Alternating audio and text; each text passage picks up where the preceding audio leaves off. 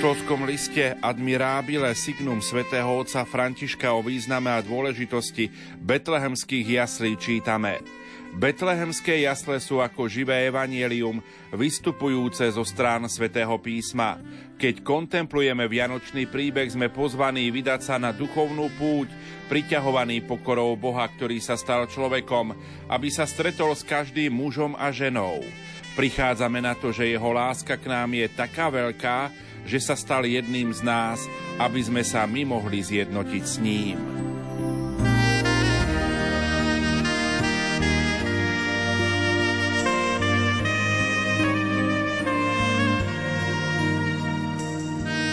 Na vlnách katolíckej rozhlasovej stanice začína relácia František Trstenský, Vianoce chlapca, kňaza a biskupa. Je to rozhovor so spišským diecézným biskupom monsignorom Františkom Trstenským na tému Vianoce v minulosti a dnes.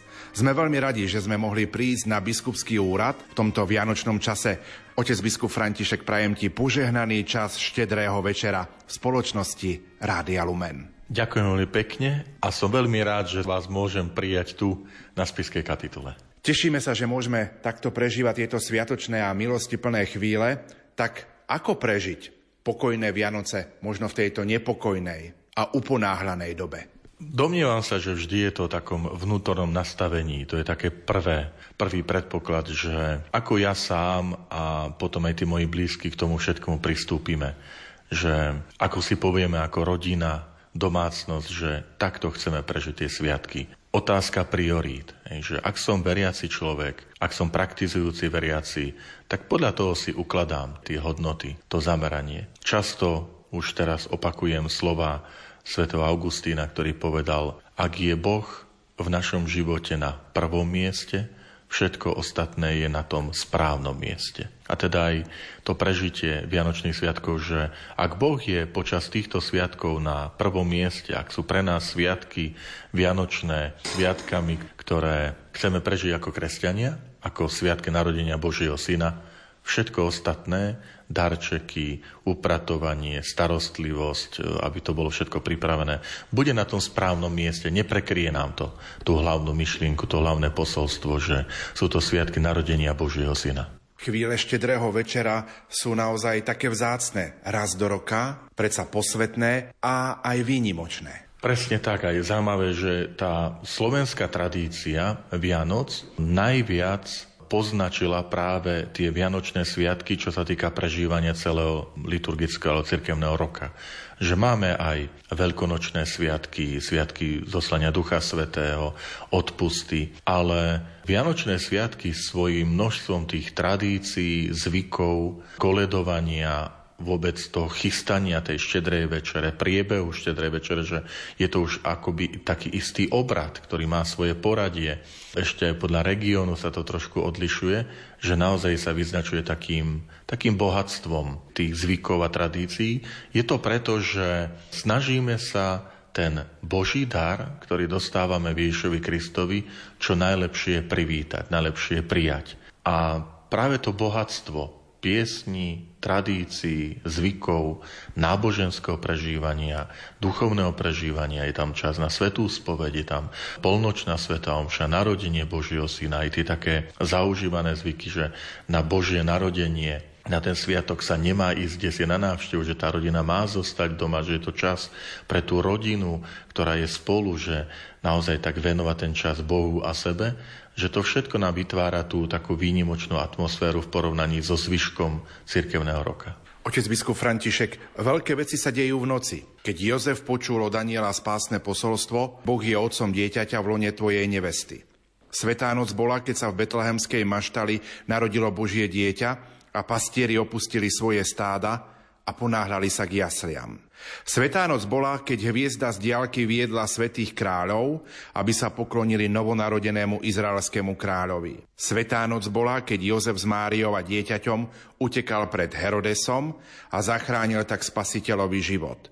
A mohli by sme pokračovať. Svätá noc bola, keď Pán vstal z mŕtvych a zjavil sa svojej matke, aby ju šťastne objal ako víťaz. Naozaj je noc v týchto veciach alebo v kresťanstve dôležitá? Je dôležitá od prvých stránok svätého písma, a to preto, že noc je vždy predzvesťou rána. Čiže nie noc ako taká, sama o sebe, ale preto, že je príprav na čosi väčšie, čo príde, a to je to brieždenie, ten úsvit. Je zaujímavé, že aj prvé dielo stvorenia, prvý deň a prvú vetu, ktorú Boh vypovie, ktorú svätopísec chce, aby zaznela v Svätom písme, povie: buď svetlo. Čiže noc v tomto zmysle je prípravou, že kresťania my nezostávame v temnote noci, ale vždy ju chápeme ako, ako prípravu.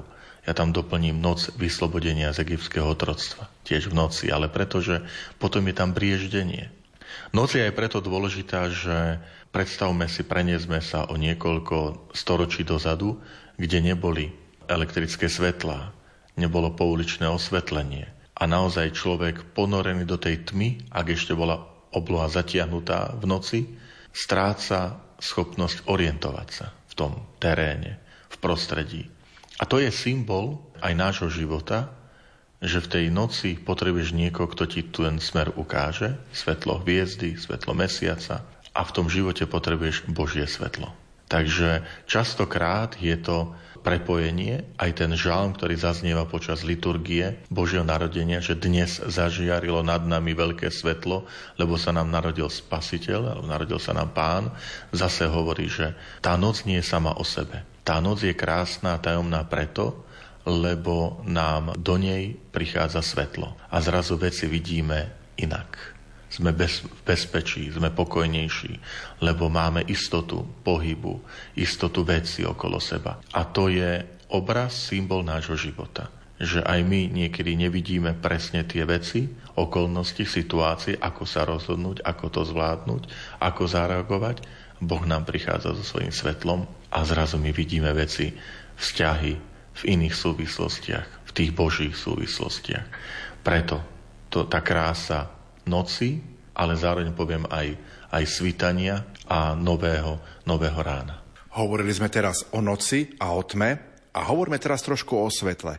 Je azda symbolické, že v čase alebo v dňoch, kedy je dlhá noc a krátky deň, slávime Vianoce, ktoré sú plné svetla. Prichádza Ježiš, ktorý je náš spasiteľ a vykupiteľ a ktorého označujeme, že je svetlom sveta. Ako vnímať toto svetlo? Tak najskôr sa dotknem toho historického chápania, totiž je diskusia, že ako bol vybraný sviatok narodenia Ježiša Krista.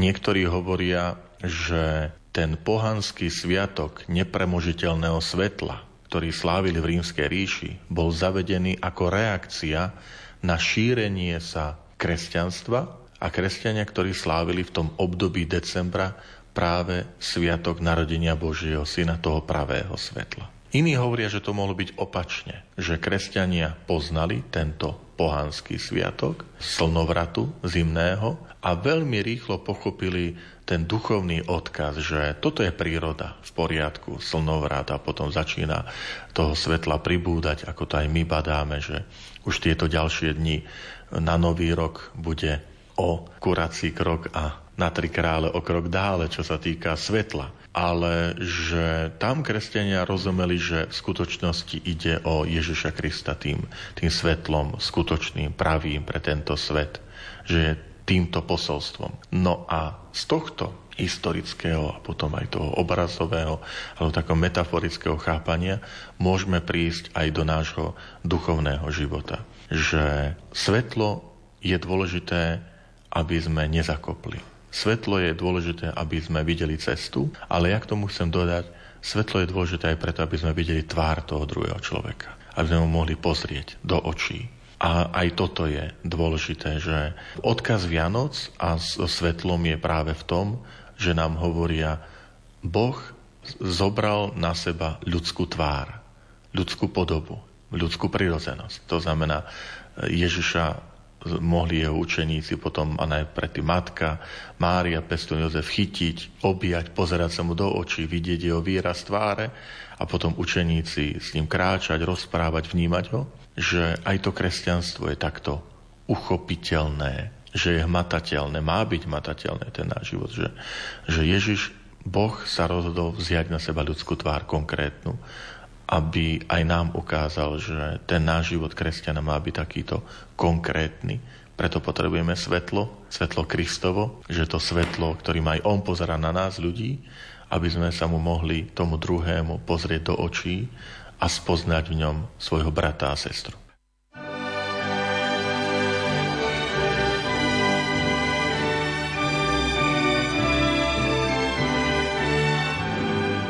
Starým mladosť navracajú. Mladým nesmiernu radosť dajú. Do rodných chalúpok deti privádzajú. Nepriatelia k sebe vľúdne slovo majú. Na prehrmené roky ľudia spomínajú. Tu najkrajšiu pieseň pery zaspievajú. To najcenejšie zo srdc ľudia rozdávajú. Takú čarovnú moc len Vianoce majú. Do života ľudí spásu prinášajú.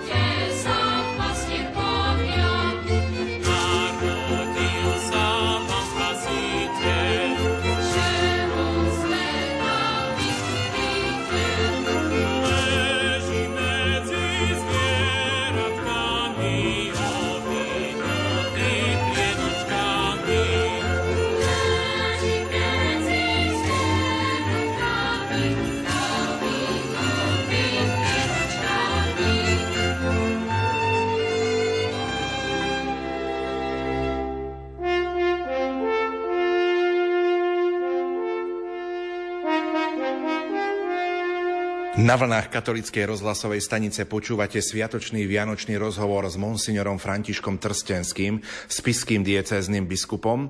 Otec biskup, poďme trošku spomínať. Aké boli tie tvoje Vianoce v detstve? Ako ste ich prežívali v rodine? Boli veľmi pekné. Ja som generácia, ktorá sa narodila ešte v čase komunizmu, aj vyrastal som v komunizme. To znamená, nežná revolúcia prišla, keď ja som mal šestnásť rokov, devätnásť osemdesiatdeväť. Takže naozaj to detstvo bolo na jednej strane v totalite, ale na druhej strane som vďačný rodičom za to, že napriek tomu systému vždy sa usilovali nielen Vianoce, ale vôbec to, tú rodinu chrániť tak, aby sme boli, poviem, v takom bezpečí viery aj tých ľudských mravných hodnôt, že vytvárali takú prajnú atmosféru, kde sa mohli tie vlastnosti ľudské a náboženské nás, detí, troch synov, rozvíjať v pokoji. Takže spomienka nám na moje Vianoce je vždy taká veľmi pekná, radostná. Ak osobitne mám vyzvihnúť niektoré spomienky, tak sú to tie roky, keď ja som mal možno deväť, desať, jedenásť rokov, keď som robil Betlehemca. Sme s partiou chlapcov z Medvedzia v čas Tvrdošína, chodívali z domu do domu Kubo, Fedor, Stacho a Aniel. Hádajte, ktorá bola som ja postava? Aniel. Aniel v ruke, ten Betlehem, blondiavý chlapec v Albe. Mali sme svojich ďalších tých chalanov, kamarátov s tými buzogáňmi. Chodili sme, spievali sme po spievaní z domu do domu. Krásne, akési také bezstarostné prijatie. Aj to prežívanie Vianoc, potom polnočná svätá omša a Božie narodenie, darčeky. Zase, keď zaspomínam na darčeky, že som vďačný rodičom za to, že nikdy nám nechýbalo to, čo sme potrebovali, ale nežili sme v luxuse, nežili sme v nejakom prepichu. Najčastejšie darčeky bola knižka, nejaká stavebnica, keď som dostal v, tom, v tej dobe. A samozrejme tie praktické veci, oblečenia, to boli úplne bežné. Ale nikdy si nespomínam na to, že by som cítil nejakú zatrpknutosť, že som nedostal nejaký vysnívaný darček, alebo nedostal som nejakú vysnívanú hračku. Práve, ak to mám zhodnotiť, najkrajšie Vianoce, asi poviem možno za mnohých, sú pre nás tie, kde sme cítili tú, tú jednoduchosť a čistotu tých Vianočných sviatkov. Možno niekto dnes povie, že budeme si spomínať na luxusné dovolenky, kde sme zažili, prežili. V dnešnej dobe, keď sa dá ísť aj cez Vianočné sviatky na dovolenky do teplých krajín, kde nám bude trošku inak, teplejšie. Stále som presvedčený o tom, že v hĺbke srdca najkrajšie spomienky nám zostávajú vtedy, keď sme toho možno veľa nemali, ani ako darčeky, ani na stole, ale že tam bola tá jednoduchosť, krása vzťahov, koledy, tá blízkosť ľudí, ten smiech okolo štedrovečerného stola, ľudí, ktorí sa majú radi. Ja som mal takéto Vianoce. Za to som veľmi vďačný. Vďačný som za tú prítomnosť aj ešte, kým som pamätal starých rodičov, ktorí, s ktorými sme bývali pod jednou strechou, starí rodičia, rodičia a my, traja bratia. Vďačný som za koledovanie, keď k nám kňazi chodievali na koledy, koledovanie, požehnávať príbytky, a náš dom bol vždy taký, že tá posledná zastávka kňazov, kde si už odýchli, dali si večeru alebo obed, bola práve u nás doma, a mohol som aj takýmto spôsobom s tými kňazmi byť blízko. Takže je tam veľmi veľa takých spomienok, veľmi jemných, nežných, napriek tej dobe, ktorá bola neprajná voči viere, že to prostredie, to spoločenstvo ľudí u nás na Medvedzi, moji starí rodičia nám vytvárali prostredie, kde sme mohli byť v bezpečí tej takej ľudskej, náboženskej istoty a ukotvenia. Ale nechýbal vianočný stromček však. Samozrejme, že nechýbal. Dokonca párkrát som s otcom bol aj ho tak vyrúbať, aby sme ho mali na, v domácnosti. To už niekoľko dní dopredu, už bol potom v humne, v tom chlade uložený, čakal, aby, aby nezačal opadávať skôr, ako, ako ho osadíme. Takže áno, zo začiatku to hovoríme naozaj dobu štyridsať rokov dozadu, že ten živý stromček bol, bol úplne bežný a bol tradíciou. Potom neskôr prišli tie módy aj z umelého stromčeka, aj na to sme prešli. Ale ten stromček tam bol, výzdoba bola, pamätám si taktiež, to bola aj naša úloha, vianočné výzdoby, ktoré boli celý rok uložené na povale a potom sa znášali. A vždy sa niečo hľadalo, či ideme v tom istom, veľký výber nebol ako dnes, rôznych výrobkov z rôznych krajín a štýlu a farieb, že veľakrát tie výzdoby boli veľmi podobné z domácnosti do domácnosti, ale malo to aj, aj tamto malo takú svoju istú, isté čaro tej takej harmónie. To neznamená, že dnes to tak má byť. Samozrejme, teším sa, keď sú tie stromčeky rozmanité, aj farebne, aj výzdobou. Ale najčastejšie práve pamätáme na tú, na tú spoločnú výzdobu a mama, ktorá v kuchyni, keď chystala tie koláče, tak sme chodili, samozrejme, to bola naša úloha. Môžem to tak povedať, že vylizovať tie misky a, a všetky ostatné nádoby, ktoré ešte nám dovolila, teda, lebo aby koláče boli pekné na sviatky, žltkový, žltkový koláč, plnkou dobrou, to sme vždy museli, čokoládové, iné. Neodmysliteľne patria šuhajdy, ktoré sú dodnes súčasťou a dodnes mojim obľúbeným vianočným koláčom, takou sladkosťou.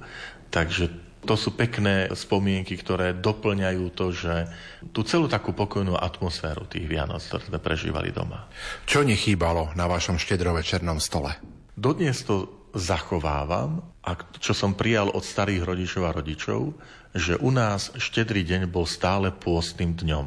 Vieme, že to je liturgicky aj dané, že ešte pred reformou patrila aj štedrý deň medzi tie dni pôstu, potom sa to zmenilo, ale naši starejšia si to stále, ako sa povie, tak zachovávali, držali, a dodnes to tak zachovávam, že štedrý deň a biela sobota sú tiež ešte stále ako keby takým pokračovaním toho pôstneho dňa, takže od rána my sme postili, to len čo si nám dovolili rodičia zjesť na raňajky, aby nám zle nebolo, aby sme neodpadli, a potom až večer, a večer bolo pôstne jedlo.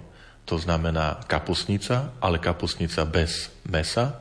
To znamená huby, ryby mohli byť. Aj potom už ja som doba file, Hej, to bolo klasické file šalát, ale nie mäso. A mne sa to páčilo a dodnes to zachovávam, aj keď viem, že cirkev ma k tomu nezavezuje, neprikazuje, ale sú niektoré veci, ktoré človek si prinesie z domu a nevidím dôvod ich meniť. Práve naopak, že tým zachovávaním trošku vo mne zostávajú tá vďačnosť na starých rodičov a rodičov, ktoré ma tieto veci naučili, vždy spojení s vierou. Oni mi ich vysvetlili, že vieš, Pán Ježiš sa narodil v chudobe, v skromnosti, no tak aj my, zaujímavosti, voláme to štedrý deň a stále sa ešte akoby tak uskromňujeme. Už potom, keď prišiel deň Božieho narodenia, dvadsiateho piateho december, tak ten obed už bol potom taký naozaj slávnostný. Ale na tvoju otázku, čo nechýbalo, teda kapusnica dodnes, a ak úsmevne poviem, že my sme mali radi, aby bola poriadne kyslá, až tak, že ústa kriví, potom to mamina tak vyrovnávala, že tam zjemnila smotanou a neviem čím, aby to bolo také pre tých, ktorí až tak nemajú radi tú kyslú kapustu. A potom ovocie zase. Nepoznali sme v detstve to ovocie, ktoré poznáme dnes. My sme nepoznali banány a kokosové orechy. Akurát tak možno kubánske pomaranče a grapefruity, ktoré ešte boli, grepy. A to bolo všetko. To bol pre nás veľmi nedostatkový, naozaj taký exkluzívny tovar, keď na Vianoce boli pomaranče a grepy zo zahraničia, aspoň raz do roka. Hovorím o tej totalite. Preto, keď dnes to je také bohaté, že to naozaj také exotické ovocie každého druhu, ďakujme Pánovi za to, čo máme, že naozaj tie Vianoce sú v porovnaní s minulosťou veľmi štedré, veľmi bohaté, že aj mnohé rodiny, ktoré žijú v ťažkostiach materiálnej, ale povedia na Vianoce naozaj, nech, nech sú tie Vianoce také štedré, že ďakujeme Pánovi, ten štedrý deň nech je aj pre nás, aj ten dnešný, príležitosťou pamätať a poďakovať za tú štedrosť, ktorú my na slovenských stoloch máme v porovnaní s miliónmi ľudí inde v iných častiach sveta. Hovorili sme o rodine, o prežívaní štedrého dňa, čo nechýbalo na štedrovečernom stole. Posuňme sa trošku ďalej. Poďme trošku spomínať aj na kňazov, ktorí sprevádzali tvoje detstvo a tvoju mladosť. Ako si na nich spomínaš? Určite by som chcel, aby sme spomenuli pána farára Juliusa Chalupu, pána farára Štefana Šmálika, ktorý je taký decembrový či vianočný kňaz, aby sme si trošku o nich povedali viac. Začnem tým, a som ti vďačný za túto otázku, že mnohí, ktorí nás aj dnes asi počúvajú dnešný večer, povedia, že vďačia za to, že mali v živote dobrých kňazov. Mnohí mi povedia vo farnosti aj teraz za tieto roky, keď sa stretávam, tak povedia, ďakujeme Pánu Bohu za to, že sme mali vo farnosti dobrého kňaza. A je to taká moja prosba, že aj na ten štedrý večer, aby sme pamätali v modlitbách na zosnulých kňazov napríklad. Je to tradícia, ktorú asi mnohí poznáte, takisto ju zachovávame v našej rodine, ja osobne, že pri štedrovečernej modlitbe je vždy aj modlitba za zosnulých. Najmä za tých, ktorí zosnuli v tom roku z našej rodiny, alebo jednoducho sú zomreli z našej rodiny, že sa vždy pri štedrej večeri na nich pamätal, že už tu nie sú medzi nami. A pamätám si ešte aj rodičov a staríčov aj takú istú emóciu, hej, ten smútok, že, že vždy tam bola taká slza alebo akási ľútosť, že nad, nad tými, ktorí už nie sú medzi nami, ale nech je to aj príležitosť poďakovať za kňazov, ktorí nás prevádzali v živote a nie sú medzi nami. A s veľkou vďakou na nich spomíname práve pre tie milosti, požehnania, cez ktoré Boh sa nás dotkol nášho srdca. A teraz, naozaj tou prvou kňazskou postavou, ktorú ja si pamätám od detstva, bol pán farár, pán profesor, alebo u nás v našich krajoch vo farnosti Monsieur, tak ho volali, čiže francúzske označenie, pretože robil štúdia vo Francúzsku v Dijone a to bol Štefan Šmálik. To bola autorita, veľký človek, svojim životným kňazským štýlom, striedmosťou, jednoduchosťou, ale aj láskavosťou, tou takou zbožnosťou kňaza, ktorú si ja pamätám ako prvý. Človek, ktorý pre mňa, a už aj teraz z pozície biskupa poviem, je veľkým kandidátom aj na proces blahorečenia. A dúfajme, že aj k tomu, ak bude mi dopriate síl a možnosti, že aj, aj v tejto oblasti sa budem usilovať čosi podniknúť. Skutočne bola to postava, ktorá výrazným spôsobom zasiahla a ovplyvnila Tvrdošín, farnosť, ktorej som vyrastal v tých osemdesiatych rokoch, sedemdesiatych osemdesiatych rokoch, a poznačila generácie najmä aj svojou erudíciou, vzdelanosťou. K nemu chodievali mladí na francúzštinu za komunizmu, na fare ich učil, na ruštinu, ovládal vynikajúco ruštinu. Mal bohatú literatúru, knižnicu, ruskú, francúzsku, zahraničnú. Potom od nás odišiel do Oravského Bielého Potoka, kde na štedrý deň, dvadsiateho štvrtého decembra tisícdeväťstodeväťdesiatjeden bol pohreb. Teda bol pohreb v Tvrdošine, zomrel dvadsiateho prvého decembra a pohreb mal potom dvadsiateho štvrtého na štedrý deň v Tvrdošine, kde je pochovaný. To už som bol bohoslovec a na tom pohrebe som bol. Takže, ako si spomenul, bol to človek taký decembrový, lebo sa aj narodil v decembri, zomrel v decembri, Štefán meniny mal v decembri. Takže je to naozaj veľmi vzácna postava. Chcem spomenúť aj ďalšieho kňaza, dôležitého pre môj život, pre farnosť, a totiž, že po ňom prišiel do Tvrdošína za farára František Tondra. František Tondra, ktorý vlastne ma sprevádzal. Bol som ministrantom, hlavným ministrantom, aktívny v tej, v tej farnosti. On potom odchádzal od nás, keď ja som končil základnú školu, išiel za pána farára, pána dekana do Levoče v osemdesiatom siedmom a krátko na to v osemdesiatom deviatom bol menovaný za spišského diecézneho biskupa. Trošku s takou aj humorom nad, to, nad tým božím, božím riadením, že kto by bol vtedy povedal, že budem hovoriť, že ja som jeho nástupcom. Ale to sú Božie cesty. Takže to sú, to sú kňazské osoby, osobnosti, ktoré ma formovali, a po ňom prišiel za pána farára Julius Chalupa. Ten ma vlastne sprevádzal e, celou strednou školou, bol štyri roky u nás, až do, poviem, nečakanej náhlej smrti v roku devätnásťstodeväťdesiatjeden na narodení Jána Krstiteľa. Taktiež výrazná osoba, však rodák z Chlebníc, Oravy, ktorý k nám prišiel z farnosti Tvarožná. Takže on ma naozaj sprevádzal tú strednú školu.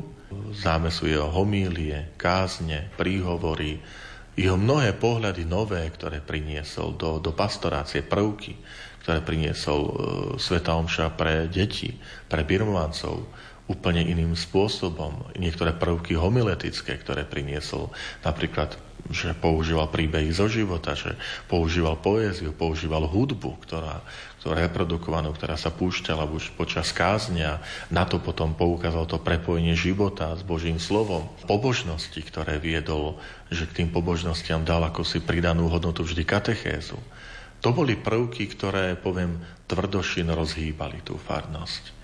Takže vo veľkej vďačnosti a láske na neho spomínam. A potom ešte pridám ďalšieho kňaza, už ktorej zase ma sprevádzal tie prvé roky v seminári, a to je ešte stále žijúci pán dekan Marian Pánik, ktorý prišiel k nám do Tvrdošina. Ja som začínal prvý ročník seminára a sprevádzal. Ja som k tým kňazom mal veľmi blízko. A samozrejme, popri tom kapláni. Kapláni boli vždy neod, neodmysliteľnou súčasťou tej pastorácie.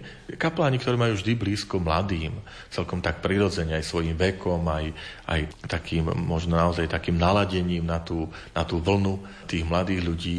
Opäť Tvrdošín mal veľké požehnanie dobrých pánov kaplánov z tých osobností. Jozef Kaučiarík, známa postava, ktorý potom pôsobil ako pán farár v Krivej, Anton Bernolák, Marcel Šiškovič, ešte žijúci, pri ktorom som bol na prvom svetom príjmaní, ktorý takisto rozhýbal, rozhýbal Tvrdošín. Pamätám si na, na prvý muzikál Jesus Christ Superstar, ktorý bol v kostole Tvrdošine za totality, s veľkou pomocou práve pána profesora Štefana Šmálika, ktorý mu prekladal texty z angličtiny, Andrew Lloyd Webber, ktorý zostavil tento muzikál. A ďalší páni kapláni, ktorí potom prišli. Pán profesor Anton Tyrol bol u nás kaplánom, pri ktorom som bol na strednej škole. Blažej Dibdiak, ešte stále žijúci, chvála Bohu, na ktorých veľmi, veľmi rád spomínam, že oni boli súčasťou toho, tej mojej, poviem, detstva a mladosti. Janko Kekelák bol kaplánom. Čiže veľmi rád spomínam na týchto vzácnych ľudí a vrátim sa k tomu, že chcem povedať, že určite tak, ako som teraz vymenoval, mnohí z poslucháčov Rádia Lumen by vedeli povedať rovnaké slova. o kňazoch, ktorý bol vo farnosti, a kapláni, páni farári, ktorí formovali, pripravovali, učili náboženstvo, pripravovali na sviatosti, prvé svetové birmovku, na sviatosť manželstva. Preto sa vrátim k tomu, že napriek všetkým aj niekedy tým ťažkostiam, aj pohoršeniam. A teraz je možno aj chvíľa, aby som aj za nich, za seba poprosil o odpustenie, ak, ak nejakému tomu pohoršeniu prišlo, a k poklesku a hriechu, ale stále je, sú to tisícky ľudí, tisícky kňazov, statočných, verných, vďaka ktorým nám bol odozdaný, ale prehlbený dar viery. Aké boli potom tie tvoje prvé kňazské Vianoce? Ja som začínal ako kaplán v Spišských Vlachoch devätnásť deväťdesiatsedem. Bol som tam kratúčko, len tri mesiace. Takže keď som prišiel v júli, ja som už v októbri bol preložený do Dolného Kubína z jednoduchého dôvodu, že pán kaplán z Dolného Kubína išiel vtedy ešte na povinnú základnú vojenskú službu a bolo potrebné obsadiť toto miesto. Dolný Kubín bol a je veľkou farnosťou, takže v októbri ma vtedajší diecézny biskup preložil za kaplána do, do Dolného Kubína. Tam boli moje prvé Vianoce a Štedrý deň v spoločnosti pána dekana Letanovského a, a pána kaplána Pavla Slodku, kde sme boli ako dvaja kapláni, najskôr potom prišiel ďalší, tretí kaplán. A tak to boli tie moje prvé také Vianoce, hneď potom polnočná svätá omša, ďalšie sväté omše. Viete, to je ten taký kaplánsky entuziasmus, že prvé Vianoce sú také, že ako môžem slúžiť tomu ľudu, že môžem mať sväté omše, že môžem kázať, že môžem povzbudiť. Boli tam potom jasličkové pobožnosti v kostole, bol tam nový kostol, je tam nový kostol, teda vtedy len čerstvo, poviem, otvorený na Brezovci, kostol Povýšenia svätého Kríža, to znamená tak tiež Dolný Kubín zažíval veľké také nadšenie viery, lebo začal naozaj ten kostol sa využívať vo veľkom, bol plný a dodnes je tak plný. Tak z toho sa aj teším, že tam to bolo také veľké nadšenie viery, taká obroda, obnovenie, ktoré prinieslo aj ten ďalší kostol na sídlisku. A tam bola príležitosť, keďže Dolný Kubín nie je ďaleko z Tvrdošína, že medzi sviatkami som ešte mohol prísť ku mame, pretože už vtedy nám nežil otec, ale už mama žila sama v rodinnom rodičovskom dome, takže tam som potom prišiel ešte aspoň na nejakú hodinku, dve ju pozrieť medzi sviatkami a zase naspäť do farnosti. Tie kaplánske roky sú pekné. Sú, ako stále poviem, že každý ten, tento obdobie kňaza má svoje čaro, ale kaplánske časy sú výnimočné aj tým, že sú to jednak začiatky toho kňaza a potom sú poznačené istou bezstarostnosťou, takou kňazskou, v dobrom teraz úplne myslím, že predsa tá zodpovednosť za chod farnosti na pánu farárovi, na pánu dekanovi. Pán kaplán urobí, čo treba urobiť, urobí nejaké aktivity v tom vianočnom čase, jasličkové pobožnosti, koledovanie, zapája sa tá samozrejme sväté omše, spovedanie. Rád si spomínam na aj to predvianočné spovedanie, kde v Dolnom Kubíne, v tom dekanáte boli také výrazné kňazské osobnosti, ako pán farár Strapec, ako pán farár Sárený, ako pán farár Varhov z Klebníc, to boli Vincent Dorník, to boli už aj kňazi v rokoch. Že my sme teraz prišli plný entuziazmu, dvadsaťštyri dvadsaťpäť roční a oproti sebe sme mali sedemdesiatnikov, osemdesiatnikov, ktorí nás trošku tak učili aj života. Poviem to aj s takým úsmevom, že pamätám si na predvianočné spovedanie prvé, kde po dlhej spovedi, alebo spovedaní v tom Dolnom Kubíne množstvo ľudí bola večera na fare. Ja začínajúci zbožný kňaz svätého života, takže je prípitok, tak ja nebudem predsa prípitok, však predsa som kňaz a takto. A ten pán farár Strapec, osemdesiatročný, mi hovorí, vypísi, lebo to je dezinfekcia, si spovedal, ochorieš a my všetci za teba budeme teraz zastupovať. Čiže tá tvoja zbožnosť musí byť trošku aj taká múdra, taká praktická. A som mu za to vďačný. Viete, že... No to boli kňazi, ktorí mali aj skúsenosti, robili to celkom prirodzene, robili to celkom samozrejme, bola to aj striedmosť, ale bola tam aj múdrosť a som im vďačný za tieto aj tie chvíle, lebo ten čas spovedania predvianočného, to bol čas aj, kde sa veľa vecí rozprávalo duchovných, kde sa veľa vecí radilo. A ja ako začínajúci kňaz som, som nemal skúsenosť tú kňazku, tak som sa aj trošku pýtal, že ako na možno niektoré situácie tých veriacich zareagovali, reagovať, ako, ako im pomôcť, ako ich usmerniť, keď sa na niektoré veci pýtajú. Takže s veľkou vďakou spomínam na tie prvé Vianoce, lebo tiež to ešte stále boli ten záver deväťdesiatych rokov taký plný optimizmu a radosti a nadšenia. Ty si potom prežil aj Vianoce vo Svätej Zemi v Betleheme. Aké sú tie tvoje spomienky na tieto chvíle? Predsa len byť na mieste, kde sa narodil Ježiš, prežívať Vianoce možno ďaleko od domova, tak ako si na tieto chvíle spomínaš? Do Svätej Zeme som prišiel dvadsiateho ôsmeho septembra v roku dvetisíc a bol to vôbec môj prvý kontakt so Svätou Zemou. Ja som dovtedy nebol vôbec v Svätej Zemi. Tak najprv som sa musel vôbec spamätať z toho kultúrneho šoku, že som prišiel na Blízky východ do úplne inej mentality, do úplne iného prostredia. Som veľmi vďačný profesorom, ktorí žili tam desaťročia na tej škole, na Fakulte biblických vied a archeológie, ktorú vedú dodnes františkáni, boli naviknutí, že prichádzajú študenti z celého sveta, že potrebujú sa trošku aklimatizovať. A zoznami s tým prostredím, tí profesori vedeli nám v tom pomôcť, že usmerniť aj tie také praktické veci, kde je pošta, ako sa pohybovať v tom svete Jeruzalema, v tých uličkách, aký je program.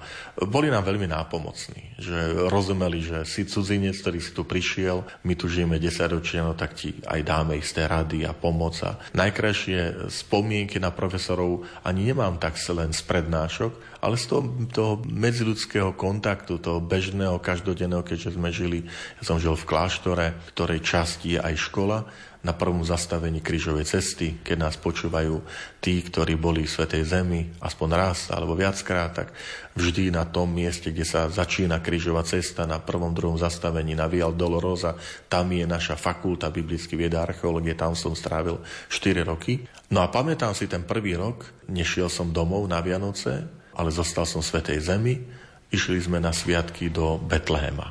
Niektorí peši, lebo nie je to tak ďaleko, zhruba treba ísť také tri hodinky, dve tri hodinky, možno men- aj menej peši, podľa toho, ako je, aký je krok, aj keď je Betlehem len šesť sedem kilometrov, ale kým sa prejde všetkými kontrolami a tak ďalej. Sichravé počasie a svätá omša najprv polnočná vo farskom kostole, kostole svätej Kataríny Alexandrijskej, ktorý je tak prilepený ku tej bazilíke Božieho narodenia v Betléme, pretože to je farský kostol betlémskych katolíkov, svätá omša s patriarchom o polnoci, vysielaná aj priamo prenose do celého sveta. A potom s mojimi profesormi taká tichučká svätá omša, kde si okolo pol štvrtej v jaskyni narodenia na oltári klanenia sa troch kráľov, ktorí patrí katolíckej cirkvi, naozaj len možno nejaký jeden a pol metra, dva metre od miesta narodenia. Jedinečné, čo si tajomné, je ticho, je dvadsiateho piateho december nad ránom a vy slávite svätú omšu na mieste, kde sa Kristus narodil pred dvetisíc rokmi. Dojímavé, jedinečné, výnimočné, pretože to vtedy som nemal túto skúsenosť a tam si človek uvedomuje, že tu, kde si sa pred dvetisíc rokmi narodil na tomto mieste Ježiš Kristus, Boží Syn, a ja som tu po dvetisíc rokov ako kňaz na mieste a slúžim svätú omšu. Uvedomujem si, že ten Betlehem, ten zázrak chleba, Betlehem, niektorí hovoria, že to je v preklade dom chleba, že ten chlieb, ktorý sa dáva za pokrm, aj evanjelia povedia, že ho položili do, do jasiel, teda do krmidla pre zvieratá, že cirkevné otcovia povedia, že to je ten symbol, že Kristus sa chce dať pokrmom pre toto ľudstvo, ale zároveň to prepájajú s Eucharistiou, že, že vždy Betlém vzniká aj na každom oltári, lebo tam sa, tam sa chlieb premiená telo, víno na krv Pána Ježiša, že to je tiež živý Betlém, živý Kristus, ktorý sa rodí na oltári. Môžeme to povedať, takže je to aj také taký odkaz, že každá svätá omša je takým sprítomnením toho tajomstva Krista. Tak na toto si veľmi živo pamätám a potom aj na, té, na tú komunitu františkánov. Sme tam boli spoločne, vianočné sviatky prežívali. Priznám sa, že bolo to ale aj náročné obdobie, pretože ja som prišiel do prostredia, ktoré nie je katolícke, nie je kresťanské. Izrael je židovský štát s veľmi silnou aj moslimskou populáciou, takže keď vyjdete na ulicu, nič vám nepripomína, že sú Vianoce. Pozrite to v porovnaní s dnešným, že už začiatok, koniec novembra, už máme všade a začiatok decembra vianočné výzdoby, koledy, z každej strany v obchodoch, v rádiách, to na nás až tak útočí agresívne. Tam vidíte aj cez Vianoce do ulic a neviete, že sú Vianoce. Tam nie sú žiadne výzdoby vianočné, lebo my sme bývali v moslimskej štvrti Jeruzalema. Je to židovský štát, oni neslávia oficiálne Vianoce, keď tak možno po hoteloch pre hotelových hostí zo zahraničia v Betléme, áno, lebo tam príde množstvo kresťanov z celého sveta. Tak pre mňa to bolo aj trochu náročné, zrazu po tých desaťročiach navyknutý na koledy, na spev, na výzdoby, na tú atmosféru vianočnú a predvianočnú a zrazu nič. Nikde. O to väčšie, že to bolo náročnejšie, že žil som v komunite františkánov s talianskými zvyklostiami a Taliani nepoznajú štedrú večer. Takže ja som prišiel na štedrú večeru dvadsiateho štvrtého decembra o ôsmej a čakal som teda, že, že zišiel som z poschodia do tej našej jedálne, že čo to bude za výzdova. No tam obyčajná večera, zbali sme si salamu, šunku, zjedli šalát, ale šalát myslím ten zeleninový a koniec. No pre nejaké slávnostné jedlo, nič také. Tak pre mňa to bolo aj trošku náročné, že ja som vtedy sa priznám, vyšiel na izbu a taká nostalgia ma chytila, že, že kde sú tie Vianoce domová, tá kapusnica, že teraz doma moja mamina, majú tam kapusnicu a, a file a darčeky a, a my nič. Kola, dar, teraz vianočný stromček bol, ale ani darčeky, ani nič iné. Potom prišiel štedrý deň a slávnostný obed, tam to áno, že ten slávnostný obed narodenia Božieho syna. A všetko to tak smerovalo tú, tým, že to mali v rámci tí talianskí františkáni, že ku sviatku zjavenia pána. A zjavenie pána je pre nich zase takým dôležitým symbolom, že tam bola aj ten panetóne a bábovka veľká, tá známa, všetko to talianské. Aj tam som sa to učil. Viete, že som vďačný za to, že som tam bol a že som sa učil aj takejto trošku inej kultúry, lebo to človeka núti ísť do podstaty, do podstaty tých Vianoc. Ak nás teraz počúvajú kdesi posluchači z Austrálie, nemajú sneh, majú tam leto.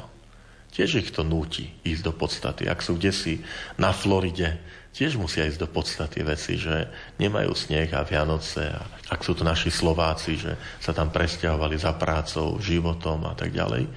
A chcem ich aj takto pozbudiť, ale aj nás na Slovensku.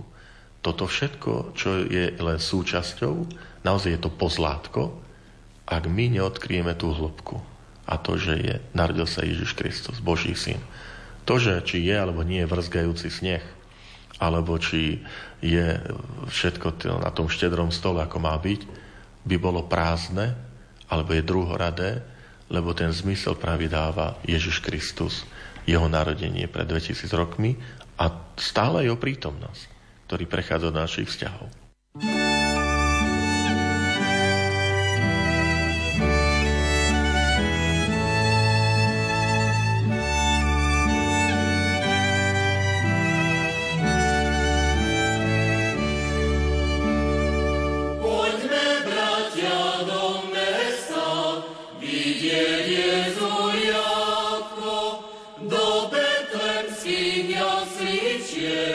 Uvita dieťa.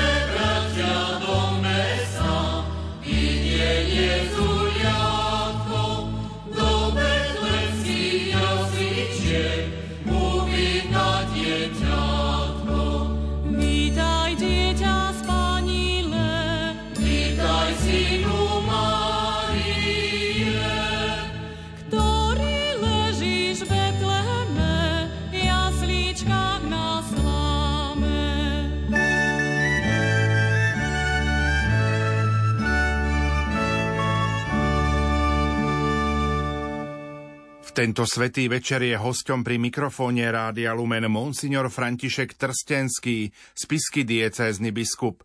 František, zaspomínajme ešte na Vianoce, ktoré si prežil ako dekan farár v Kežmarku. A to je zase iné obdobie. Ja ešte poviem, že po návrate na Slovensko som žil tu na Spišskej kapitole ako vyučujúci. Učil som a učím stále bohoslovcov. A Vianoce som mal v tom naozaj také požehnané, keďže nám potom aj zomrela maminka, tak ja som každé Vianoce strávil v rodine môjho brata, ženatého brata Janka, vo Višňovom, tam som prichádzal naozaj rok čo rok, až vlastne do môjho menovania za farára dekana do Kežmarku. A Vianoce v Kežmarku majú svoje čaro, hneď prvé Vianoce, hneď prvé Vianoce z roku dvetisícdvadsať totiž boli covidové a my sme všetci dostali covid na fare.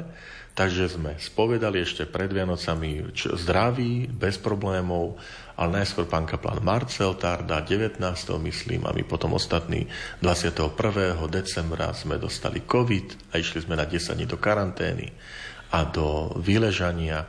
S veľkou vďakou spomínam na kňazov okolí v Kežmarku, ktorí zobrali všetky sväté omše. V Kežmarku je veľa svätých omší v nedeľu, ale boli ochotní sa zapojiť, pomôcť nám vystriedať, že aj vlastné farnosti postihali aj tie naše. A tak tie prvé Vianoce v Kežmarku bolo, že horko ťažko sme mali tú štedrú večeru v karanténe. Všetci mali covid, tak čo sa budeme separovať, keď máme všetci túto chorobu? Viete, to všetci pamätáte, že tie opatrenia, tie prvé, boli s takou veľkou opatrnosťou, že aby to neboli ťažké na priebeh, aby, aby neboli dôsledky, následky toho covidu.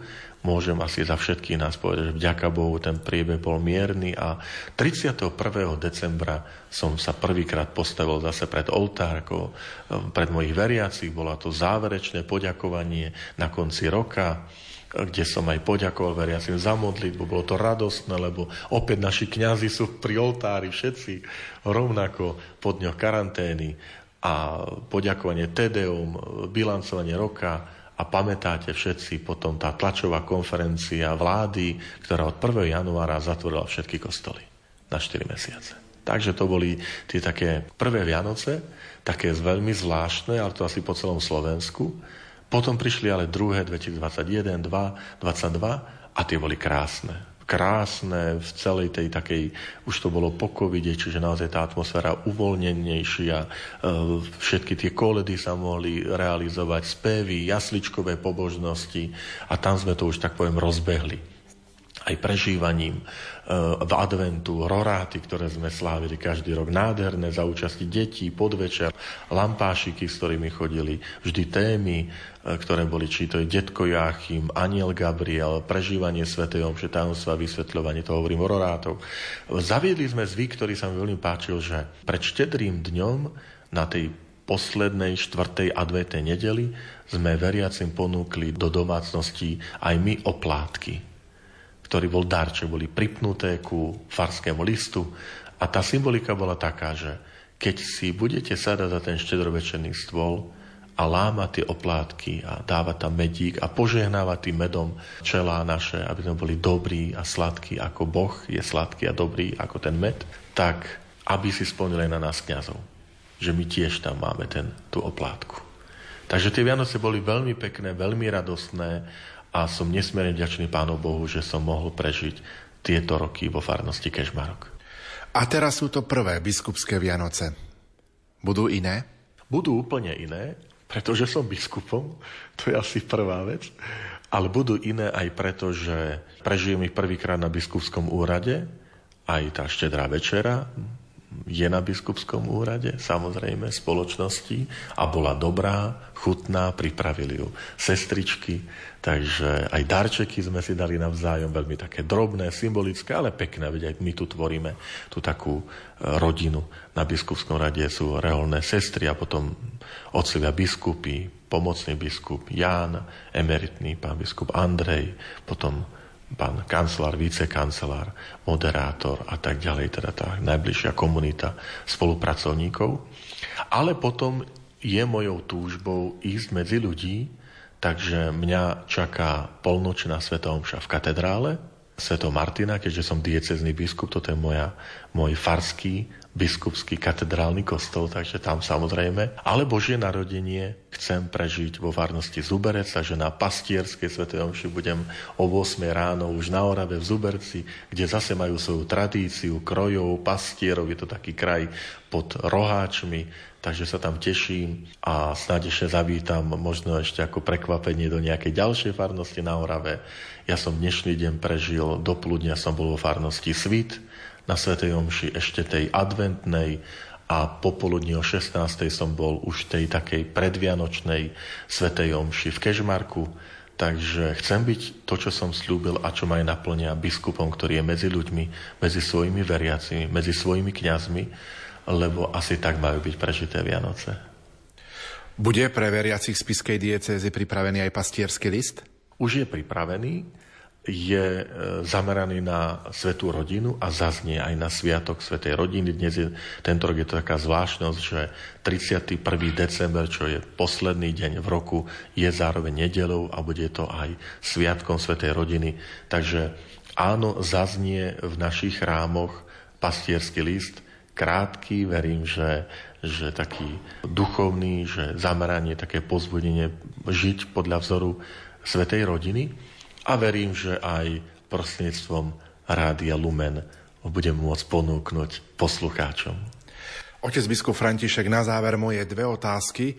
Už v predchádzajúcej relácii sme našim poslucháčom spomenuli možnosť, že je možnosť opýtaj sa biskupa. Už v tej najbližšej relácii v januári, ktorú spoločne ponúkneme našim poslucháčom, bude táto možnosť. Takže môžu naši poslucháči písať na kontakty, ktoré zverejníme v závere tohto nášho rozprávania. Ak majú nejakú otázku, radi na ňu odpovieme. Teším sa a ďakujem za túto možnosť. Vítam ju, Rádia Lumen, pretože je to zase ďalšia forma ohlasovania evanjelia, vysvetľovania nielen Božieho slova, ale vôbec náuky cirkvi. To, čo chcem pozbudiť poslucháčov, aby sa nebáli, aby, aby mohli naozaj, aby napísali, že čo sa chceš spýtať biskupa.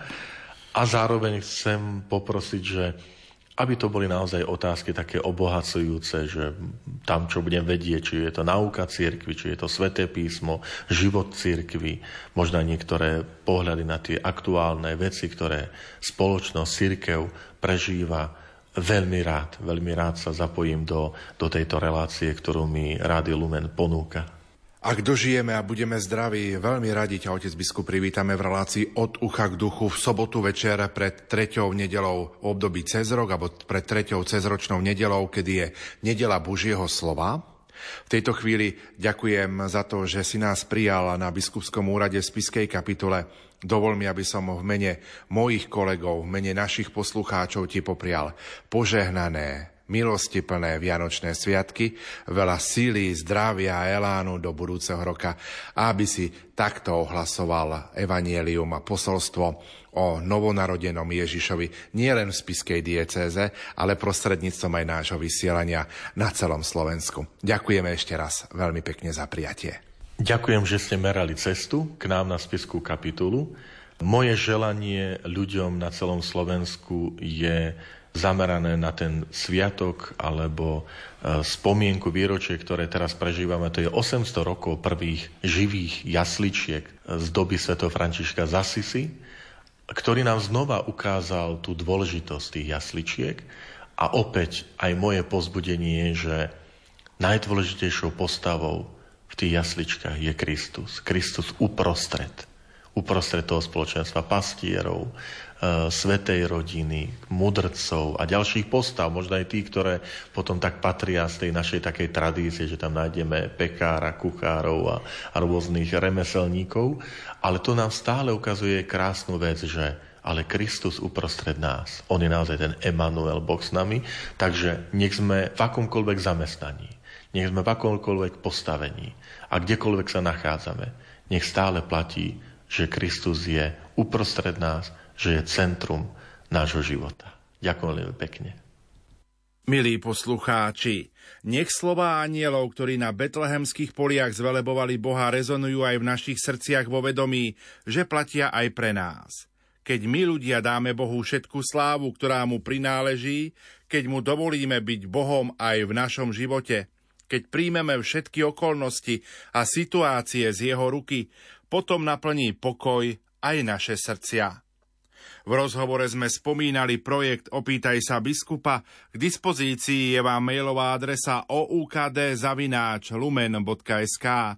Ešte raz o u k d zavináč lumen bodka es ká. Za pozornosť vám tejto chvíli na Štedrý večer ďakujú majster zvuku Marek Rimóci, hudobná redaktorka Diana Rauchová a moderátor Pavol Jurčaga. Požehnané Vianoce. Sláva Bohu na výsostiach a na zemi pokoj ľuďom dobrej vôle. Nech svetlo vianočnej hviezdy osvecuje vaše kroky a napĺňa vaše srdcia požehnaním počas celého roku dvetisícdvadsaťštyri. To vám praje kolektív Rádia Lumen.